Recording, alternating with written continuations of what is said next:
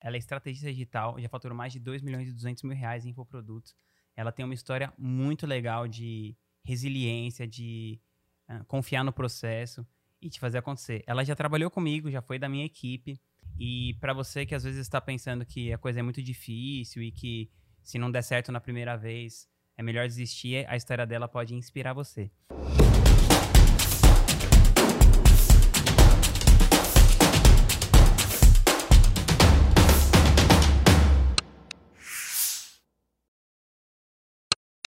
Opa, salve, salve. Hoje eu tô aqui com a Carol Rigueto. Ela é estrategista digital, já faturou mais de 2 milhões e 200 mil reais em infoprodutos.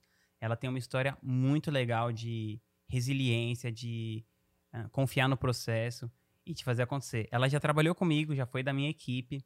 E para você que às vezes está pensando que a coisa é muito difícil e que se não der certo na primeira vez é melhor desistir, a história dela pode inspirar você. Carol, queria que você contasse primeiro como a gente, você contasse essa história que foi muito legal, como que a gente se conheceu, que foi bem inusitado, e desde quando você está no digital, qual foi a sua trajetória do comecinho até aqui? Nossa, Rô, primeiro, muito grata pelo convite. E a nossa história foi muito engraçada mesmo.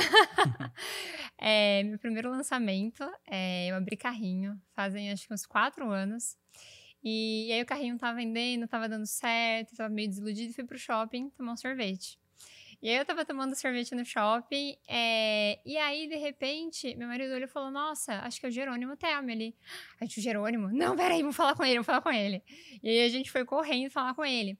Só que tinha um mocinho com ele. Aí a gente virou pra esse mocinho e falou: ai, tira uma foto nossa aqui, ai, obrigada. E aí, depois pelo stories do Jerônimo, descobri que esse mocinho era você, errou. Eu já admirava você, mas não sabia que era você ali naquela situação. Então acho que esse foi. Tava nosso... gordinho na época, você não reconheceu. acho que esse foi nosso primeiro encontro, assim, é, há anos atrás. E né? você, então, você teve o seu primeiro lançamento, foi o quê? Em 2017, mais ou menos? E eu queria que você contasse como é que foram os seus primeiros lançamentos e quantos lançamentos você demorou até você realmente acertar a mão. É, na verdade, eu vou colocar em anos, porque foram muitos lançamentos. Foi, gente... Foram tantos lançamentos que é melhor não medir, é melhor, é melhor medir em anos. Exato. vamos colocar. É, vamos colocar em anos, né? Foram quatro anos dando errado. Eu sempre brinco, né? Dando errado, dando errado. Mas eu sempre tive na cabeça: se alguém consegue fazer isso, eu também consigo. Se alguém foi lá e conseguiu fazer, eu também consigo. Como eu não sei, mas eu vou descobrir. Tipo aquela frase motivacional, não sabendo que era impossível, ele foi lá e soube. Então, é muito louco isso. Essas frases motivacionais, é... porque eu não curto muito, mas é muito verdade. Ao mesmo tempo, né? Então, realmente a gente foi lá. Você, você eu, eu, lembro que você não estava tendo muitos resultados, só que eu falei, meu, essa menina ela é muito legal, vou chamar ela para trabalhar comigo. E aí você passou um tempo trabalhando comigo. E aí, assim, você tava, entre aspas. Não, entre aspas, não. Você tava ali, né, aprendendo no mercado e tava recebendo um salário para aquilo, né? Tava recebendo um valor por mês. E como que você decidiu largar essa essa pseudo estabilidade para se arriscar de novo, mesmo tendo tido um histórico com tantas dificuldades e feito acontecer assim? Como que foi esse processo de você decidir sair porque você tinha conseguido uma estabilidade de novo. Queria que você me contasse, assim, até trabalhar na minha equipe, como é que foi e tal. Não, foi incrível trabalhar com você, principalmente estar perto de você no dia a dia, né? A rapidez que as coisas acontecem. Mas é, o que aconteceu de fato foi que eu não me encaixava é, no modelo de estabilidade. Na verdade, você quer me tirar do prumo, me coloca num lugar estável, sabe? E na verdade, acho que foi tudo essa estabilidade, né, que a gente sempre cresce faz faculdade, depois faz pós-graduação, fiz duas MBAs e fui seguindo. Por quê? Porque todo mundo falava que tinha que ter estabilidade. Uhum. Eu cheguei num ponto que fui prestar concurso público. porque me falavam que estabilidade era legal. E não, não, sei se é bom ou ruim, mas para mim não fazia sentido. Eu, não era o meu perfil. Então, eu é, tava num lugar que não era um lugar que realmente me sentia confortável, que é o da estabilidade, que é estar tá ali porque eu acredito muito que estabilidade não existe, né? Sim, sim. Por isso que eu falei uma pseudo-estabilidade. Exato, exato. Então, é, a hora que eu senti que eu estava desconfortável, eu falei, não, vamos lá. Então, agora eu sei que é isso que me deixa, que, que é isso que me motiva a acordar todo dia, então vamos pra cima. Porque assim, você tinha. O que eu acho impressionante é que você teve uma história, que você falou, de anos, de vários lançamentos dando errado, né? Vários e vários. E o que, que te mantinha, assim, é, acreditando que você ainda ia chegar lá, mesmo que tinham dado vários errados. E eu, eu acredito que. Eu também acredito nisso, que não. Que se você. Se uma pessoa tá tendo um resultado que você não tem ainda, é porque ela sabe alguma coisa que você não sabe ainda. E ela tá executando alguma coisa de um jeito que você não sabe executar ainda. Não tem mágica, assim, mas. Mas eu acho que na, na, na é, é aquela coisa que é mais fácil de falar do que fazer, né? Na prática. Como que foi assim? Como que era essa. Tinha a sua família, seu marido, eles te apoiavam? Como que. Você precisou de algum tipo de apoio emocional? Como que você. Eu acho muito impressionante você ter persistido por tantos anos. E queria falar, perguntar como que foi a, a sensação de fazer seu primeiro 6 em 7, seu primeiro 7 em 7. É, em, em, relação a essa questão de, de, persistir por muito tempo, eu sempre entendi assim: é, alguma coisa estava errado, mas eu não sabia o que. Era alguma coisa ali que estava errado. Depois eu descobri o que estava errado, mas era alguma coisa. Então eu ia persistir até descobrir o que estava errado. Porque tinha alguma coisa errada. Claro, nunca não existe uma empresa perfeita com tudo certinho, né? Em algum momento, algum momento aquele lançamento foi tão bom por, pelo motivo A ou pelo motivo B, mas eu queria entender o que estava errado e ajustar-lhe o que estava errado. É, em, em, relação. E qual, o que estava errado? Qual foi a sua conclusão? O expert. Se o expert não é, é alinhado com seu mindset, se o expert não está com a mesma vontade, com a mesma garra que você, a coisa não funciona. Mas eu demorei muito. e aí, só convivendo, né, na sua mentoria com outras pessoas que foi entender que tinham pontos errados que eu precisava ajustar. A minha família não, minha família até hoje, minha avó fala assim: é, Nossa, Carol, arquiteta, largou arquitetura, tá fazendo não sei o que da internet. minha avó não entende. Mas é, é isso, é um caminhar, né? Sim. E você. E, e, quanto tempo demorou até você ter os seus primeiros resultados expressivos, assim? Como que foi a sensação depois de ter batalhado tanto, assim, ter os seus primeiros resultados mais expressivos? Então, Rô, eu achei que a hora que eu fizesse o primeiro 7, eu ia ficar muito feliz. Eu ia sair gritando, o pessoal chora, é, sei lá, eu achei que eu ia mudar de apartamento, comprar um puta carrão. Juro. Ilusões do marketing digital mode on. Exato. Eu achei que ia acontecer tudo isso. E, cara, foi muito louco, não mudou nada. Nada. Falei, agora vamos dobrar, vamos triplicar, vamos mais, sabe? Vamos mudar a vida de um número de de pessoas, assim. Isso eu achei muito louco, muito louco. Eu achei que eu ia, que eu ia pirar, assim, porque eu busquei muito tempo aquilo. Mas a hora que você chega, no meu caso, falando por mim, né? É muito mais o caminho, é muito mais o caminhar do que chegar lá, sabe? Então, Carol, você falou que a, a coisa que você percebeu que estava dando errado no seu negócio era a escolha do expert, era uma questão de curadoria. Como que você desenvolveu esse olhar de curadoria e como que você encontrou os seus experts que você trabalha hoje? Rô, é tentativa e erro no começo, né? Eu errei muito. Quantos você tentou? Ah, passou de 10. Acho que chegou no 10 eu parei de tentar. Mas foram muitos, muitos erros, assim, com a Expert depois, né? É, eu tentei um, aí falava, nossa, esse Expert é perfeito. Aí, quando, quando entra o dinheiro, não tem um contrato certinho, a coisa muda um pouco. Mas aí fui aprendendo, né? Fui aprendendo com um, com outro, com outro. E aí, há exatos um ano atrás, é, eu não tinha expert nenhum. Era, era eu, eu sozinha. E aí eu falei, gente, eu, eu preciso achar. E aí eu falei, vou colocar em, em, algumas comunidades aqui. Só que eu pensei, ah, se for proibido, se não puder? Eu falei, não, eu vou colocar aqui na do Rô, na Estrategistas Digitais. Coloquei, apareceu uma galera, e fiz várias reuniões, mas não encaixava, não dava fit, sabe? Em algum momento, não sei, não batia. E aí com a Gabi, com a Gabi Portela, deu super certo. Mas também foi um super desafio, porque quando a gente começou, ela nunca tinha gravado um vídeo, nunca tinha feito um stories, mas ela tinha esse mindset alinhado. Você pegou do zero, assim mesmo, praticamente. Sim, exato. É, de crescer, mindset de crescimento, de dar certo, de não desistir, de fazer o que for necessário para conseguir ter o resultado. Claro, dentro dos limites éticos, mas assim, persistir, não desistir, sabe? Então ela não sabia fazer stories, começou a aprender a fazer, nunca tinha feito live, eu comecei a fazer live todo dia para pegar a mão. Então, foi exatamente ali. E as minhas outras duas experts, você que me apresentou, né? então, grata demais. Ah, que legal. E você, e você falou dessa parte do, do contrato, né? Então, queria que você contasse um pouco das experiências. Assim, você acha que é necessário ter o contrato assim que você começa o trabalho? O, o que, que aconteceu de ruim para você não ter tido um contrato com algum expert? Não precisa, claro, abrir o nome de ninguém, mas só para para pegar pra galera pegar a sua experiência? É, bom, a primeira coisa foi é, que eu me colocava muito para baixo. Então eu falava: "Não, vou fazer para você para você conhecer meu trabalho, só para você conhecer". E aí, executava venda, dinheiro entrava. Cara, obrigada, você é ótima. Aí depois, tudo bem, aumentava a porcentagem, não, né? Contrato é caro, vamos fazer o contrato. E aí aconteceu a mesma coisa. Fazer a venda chegou, chegou a pontos bizarros, assim. Eu vi desculpas, assim, bizarras, que eu era a pessoa mais incrível do mundo, mas que, sei lá, alguém falou pra pessoa, a pessoa sentiu. Tipo aquele término de namoro. O problema é. não é você, sou eu. Exato. Eu tô precisando me conhecer interiormente, quero viajar. Exato, exato. E, e aí, quando com a Gabi foi diferente. Eu falei, não, gente, eu vou investir em um contrato. Eu fui lá, foi investimento mesmo. Eu acho que tudo que é acertado no começo não é caro. Não fica caro para ninguém, nem para mim, nem para outra parte. Então, o contrato, ele assegurou, claro, tem que ter índole, tem que ter vontade, tem que querer fazer acontecer.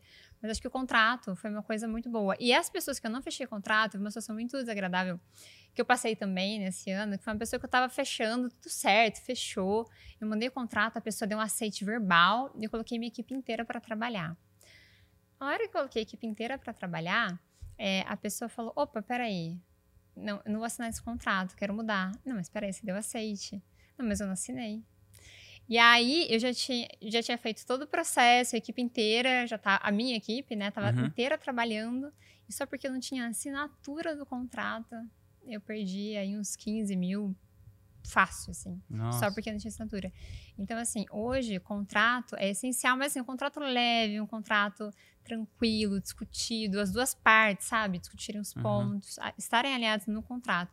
Porque isso assegura uma relação muito saudável para as duas partes. Sim, sim, eu acho, acho fundamental combinar tudo antes de começar. Né? E, e muitas vezes a gente, ou por empolgação, ou por inexperiência, começa a fazer e no final isso sai muito caro, assim, né? Você já passou por isso várias vezes. Queria te falar, Carol, eu te admiro muito. Eu acho que você é a representação da pessoa que fala: ou eu vou conseguir, ou eu vou morrer tentando fazer isso dar certo. Eu acho muito impressionante assim o que você fez, o que você conseguiu, o que você conquistou.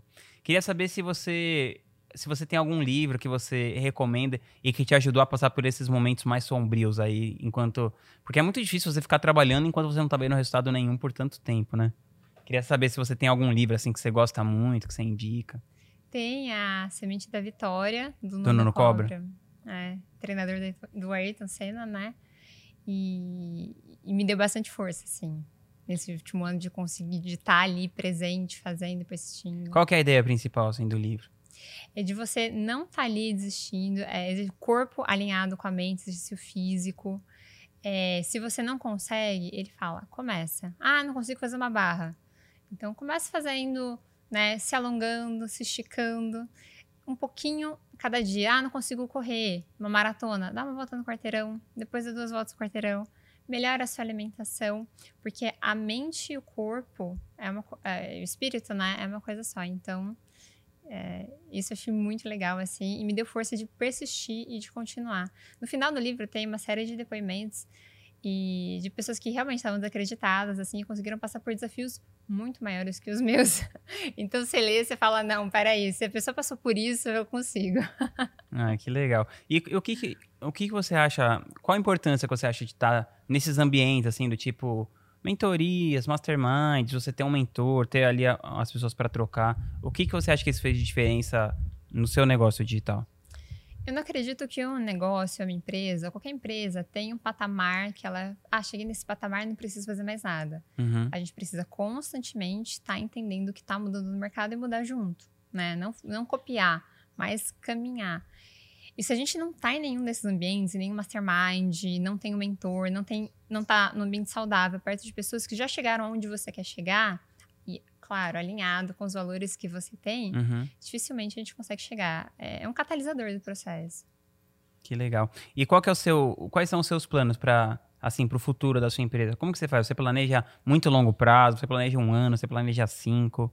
Como que você pensa essa questão do planejamento? Nossa, Rô, eu vou te contar que, é, não que eu sou contra planejamento, tá? Mas eu dou um passo.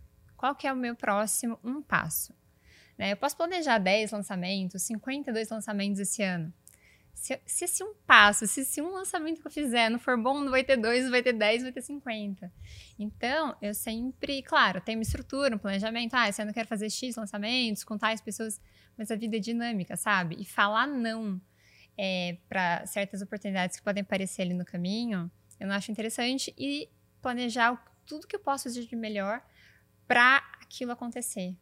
É, tudo que está ao meu alcance. Então, tudo que eu posso fazer para aquilo acontecer, eu vou fazer, mas aquele um passo, porque é, o que me causava muita ansiedade é porque eu planejava, ah, esse ano eu quero isso, eu quero aquilo, resoluções de ano novo. Acho que esse foi o primeiro ano que, assim, de uma maneira muito madura, eu não fiz resolução nenhuma.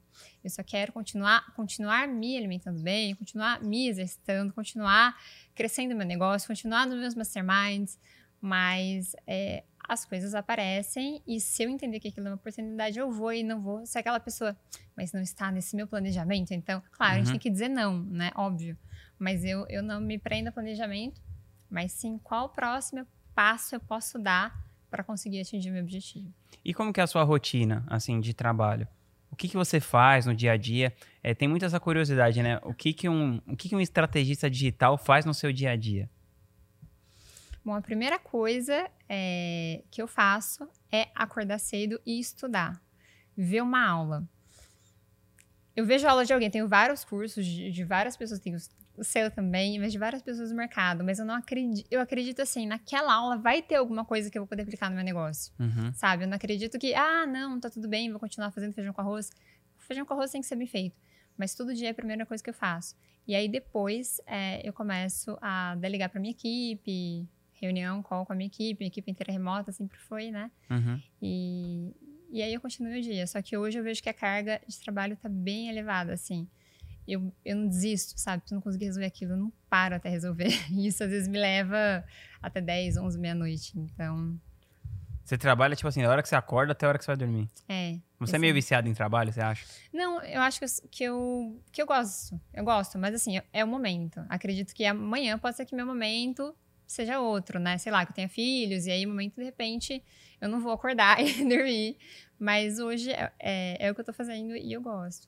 Sim. Mas eu não, não, me vejo assim, ah, eu sou viciada. Não, eu faço porque eu gosto, não porque eu sou viciada, sabe? Uhum. Você não vê de um jeito negativo, assim, você ter trabalha, trabalhar tanto.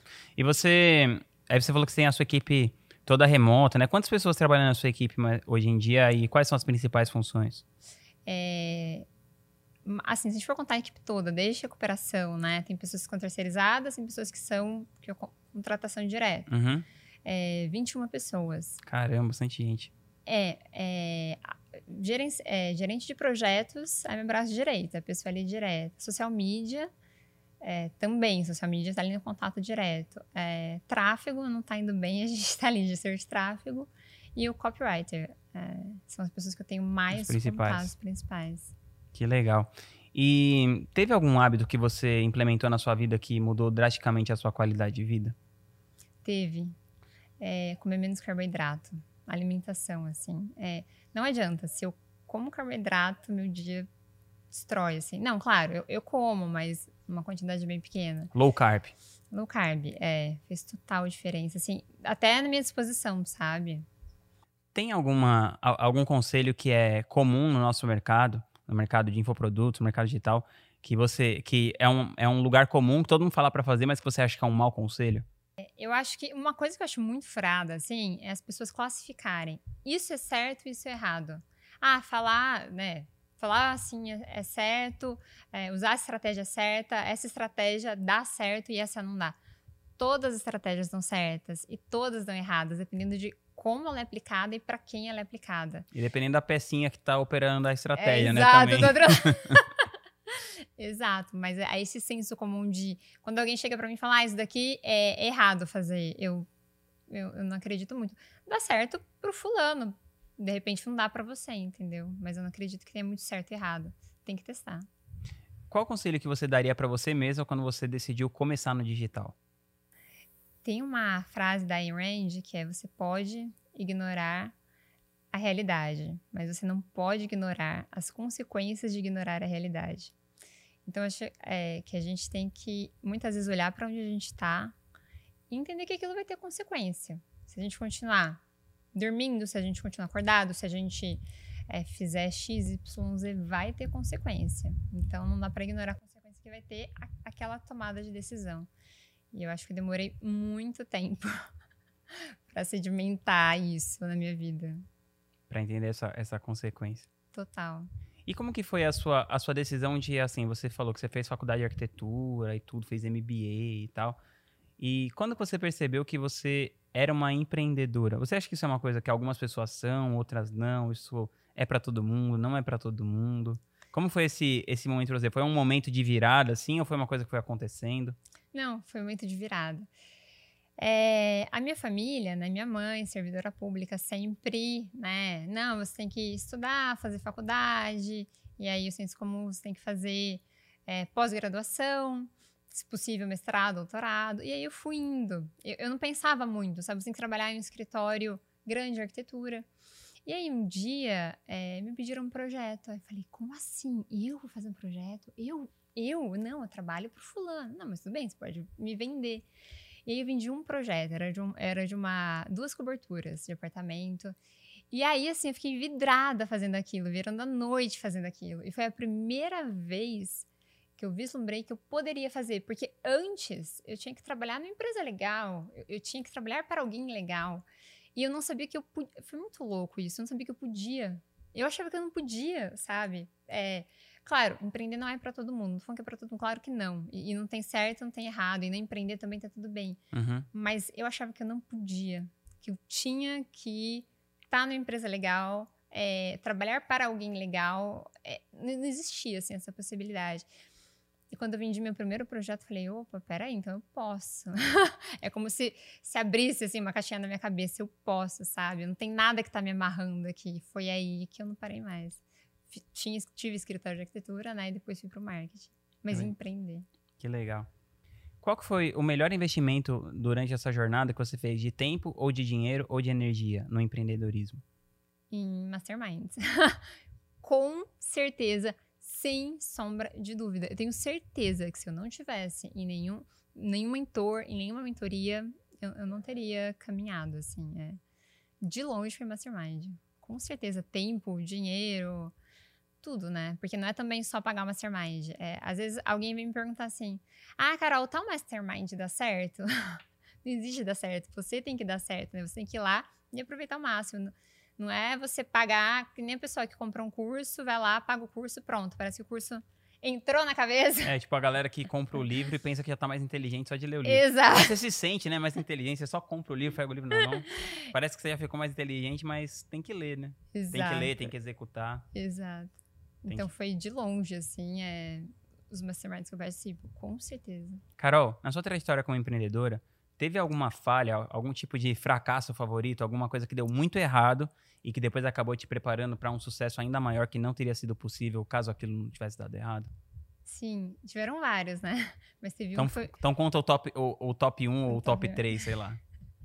o top 1 foi quando eu fiz uma campanha de tráfego e eu não sabia nada de tráfego, mas eu achava que eu sabia. e eu perdi 72 mil. Meu Deus do céu. Aí, Essa doeu no coração doeu. agora. E aí eu vi que o segredo era sentar na cadeira e estudar. Não tem hack, não tem, não tem hackzinho. Mas sentar na cadeira e estudar. E aí, a partir daquele dia, eu sentei e comecei a estudar e fazer, estudar, estudar. No caso de tráfego, né? Então, uhum. Então, hoje, eu consigo olhar uma campanha, consigo subir, consigo fazer é, coisa que... E mesmo para orientar o seu gestor Exato. e tudo, né? Então, esse foi o pior, assim. Mas que hoje eu consigo já fazer de maneira bem melhor. Tem alguma coisa que você acredita que a maioria das pessoas acham um absurdo? É não desistir. É, nossa, é, é muito. Eu sei que é muito simples. E eu gosto de tudo que é muito simples, muito fácil, assim, de, de entender. Mas é não desistir, sabe? Eu falo, ah, não, não desiste, continu, só continua. E as pessoas, ah, mas eu já fiz, sei lá, duas lives no mês. Mas faz quatro, mas continua. Ah, não, mas não deu resultado. Então é, é não desistir, continuar. A galera, você acha que a galera desiste muito fácil? Pô. Uma coisa que você fala, é, marketing não é ciência espacial, né? Não é ciência da NASA. Então só precisa ser feito. É muito louco. E as pessoas não fazem. Então quando alguém vai lá e faz, tem resultado. É, é muito louco isso. Nossa, essa parada do não é ciência espacial é muito legal, meu. Tem uma tem uma entrevista do Steve Jobs que chama a última entrevista, né? The Last Interview. Tem no YouTube assim, e ele fala disso, que um cara meio que pergunta para ele assim: "Meu, como que você conseguiu montar esse negócio fantástico e tal, né, da Apple, e não sei o quê?" E ele tinha acabado de sair da Apple, ele fala isso, ele fala: "Meu, não é ciência espacial, você você vai lá, olha os números, vê o que está acontecendo e tal. Se você se dedicar com diligência, tipo, é uma coisa que qualquer pessoa pode fazer. E, e acho que nessa mesma entrevista, em outra, ele fala que tudo que você está vendo ao seu redor não foi feito por pessoas mais inteligentes que você, né? E quando você percebe isso, assim, o seu mundo se abre. Quando eu vi essas duas coisas, assim, que ele falou, acho que me deu, me despertou, assim, para essa, essa coisa da gente entender que é possível tem muita coisa que a gente não faz porque a gente pensa que não é possível, né? Igual você falou, ah, eu pensava que essa coisa de fazer o projeto não era para mim e tal. Isso é, é incrível. Carol, se você pudesse colocar uma frase no outdoor para todas as pessoas do mundo verem, qual frase seria? Que você pode ignorar a realidade, mas você não pode ignorar as consequências de ignorar a realidade. Rô, qual foi é, o ponto de virada da sua vida? Assim, teve um ponto de virada e se teve, qual foi? Tiveram dois. O primeiro foi quando a minha família passou por um revés financeiro, assim, muito pesado. A gente foi, a gente foi morar na casa da minha avó, de favor, assim. E aí eu voltei para São Paulo. É, minha, minha avó morava em Itanhaém. Então eu voltei para São Paulo e comecei a morar de favor na casa de vários amigos, assim. Então primeiro eu vi que coisas que parece que você não vai aguentar, você aguenta, né? Então você fala assim, se, se, eu pensasse hoje em dia, nossa, eu teria que morar de favor na casa dos outros, parecia uma, pareceria uma coisa horrível, mas no final foi ruim, mas não foi tão ruim assim quanto parecia. Então, que você consegue aguentar mais coisas do que você pensa que você pode aguentar. Então, nessa época, eu passei mais ou menos um ano, assim, mais de um ano, morando meio que uma semana na casa de cada pessoa, só com uma mochila. Então, fiquei um tempo nessa e. E assim, não é eu falar, nossa, foi super tranquilo, de boa. Foi meio tenso, mas deu para aguentar. E, e, tinha alguns dias até que eu não conseguia um lugar para dormir. E então, eu, assim, eu, eu, passava a noite, assim, ah, não que eu ficasse tipo um mendigo, assim, na rua, né? Mas eu pensava, tipo, eu ficava num posto de gasolina esperando a escola que eu estudava de música abrir, que eu tinha bolsa na escola de música. Então eu ficava esperando essa escola abrir. Então, quando eu ia, quando eu pensava em algum plano, assim, mais audacioso, do tipo assim, ah, eu quero empreender, eu pensava, meu, o que, que vai acontecer de pior do que eu ter que dormir no posto de gasolina? Tipo, não tem o que acontecer pior, né, do que você dormir no posto de gasolina. Então, eu pensava, ah, sabe assim, tipo, do chão não vai passar, não vai acontecer nada muito ruim, assim, que eu já não tenho aguentado. Então, depois eu até descobri que, depois, ao longo dos anos, estudando o estoicismo, e descobri que isso era um exercício muito comum. Quando você está numa situação de prosperidade, você experimenta alguns dias de pobreza, assim, extrema. Tipo, você vive, sei lá, você passa o seu dia com 10 reais, comendo a comida mais barata que seja possível. Você, em vez de dormir na sua cama, você dorme um dia no chão. Você, em vez de tomar banho quente, toma um banho gelado essas coisas vão. É, chamam de hard winter's training, né? De você preparar o seu espírito para ele para ele se antifragilizar quando você precisar, para ele aguentar os baques que você precisar passar pela vida. Então eu percebi que eu estava fazendo aquilo forçadamente, mas que estava me preparando para fazer coisas que provavelmente eu não teria coragem se eu tivesse sempre uma cama quentinha e, sei lá, comida garantida e não sei o quê. Então, esse foi um ponto de virada. E o outro foi uma vez que eu tinha feito vários investimentos nos meus artistas que tinham dado errado. Então eu tava com uma dívida bancária, assim, enorme, imposto atrasado. Isso foi em 2015. Então eu tava devendo uns, tipo, uns 2 milhões e pouco de reais. E, e eu tinha umas sócias que eu, decidi, que eu vi que a, aquela minha relação com elas não ia ter futuro. Então eu decidi me separar delas, mesmo sem ter dinheiro nenhum e tá devendo muito. E eu lembro que assim, eu contraí mais uma dívida com elas além desse dinheiro que eu já estava devendo, e eu fiquei com uma dívida tipo de uns 4 milhões de reais. E foi aí que eu abri a gratitude. Então eu abri a gratitude, que no final foi a empresa que me permitiu montar meu negócio, eu paguei toda essa dívida, já construí um, uma vida muito mais confortável, né? Não tô devendo nada, paguei todo mundo, paguei tudo e, e consegui construir a vida. Então, assim, mesmo que você tá numa situação que as pessoas falam, não, agora esse, essa pessoa não tem como mais se recuperar, tipo, meu, tá no fundo do fundo do poço. E, enfim, no final acabou que deu tudo certo. Então, Carol, foi muito legal falar ah, com você. Grata. Eu fiquei muito feliz. Eu acho que você tem resultados incríveis, principalmente pela pessoa que você é, não pela só pela capacidade técnica, que eu acho que não é isso o mais importante. O que é o mais importante é essa sua capacidade de se construir. E eu tenho certeza que você vai continuar tendo muitos resultados. Espero que você volte aqui várias vezes para contar. Ah, muito grata, Rô. Tá bom? Valeu, tamo Grata. junto. Essa foi a entrevista com a Carol Rigueto. Se você quiser saber mais histórias sobre empreendedores que resistiram, que fizeram acontecer, apesar de todas as dificuldades, toda semana eu vou trazer uma pessoa aqui para dividir a sua história no digital. Se inscreve no canal, ativa o sininho, aquela coisa toda e tamo junto.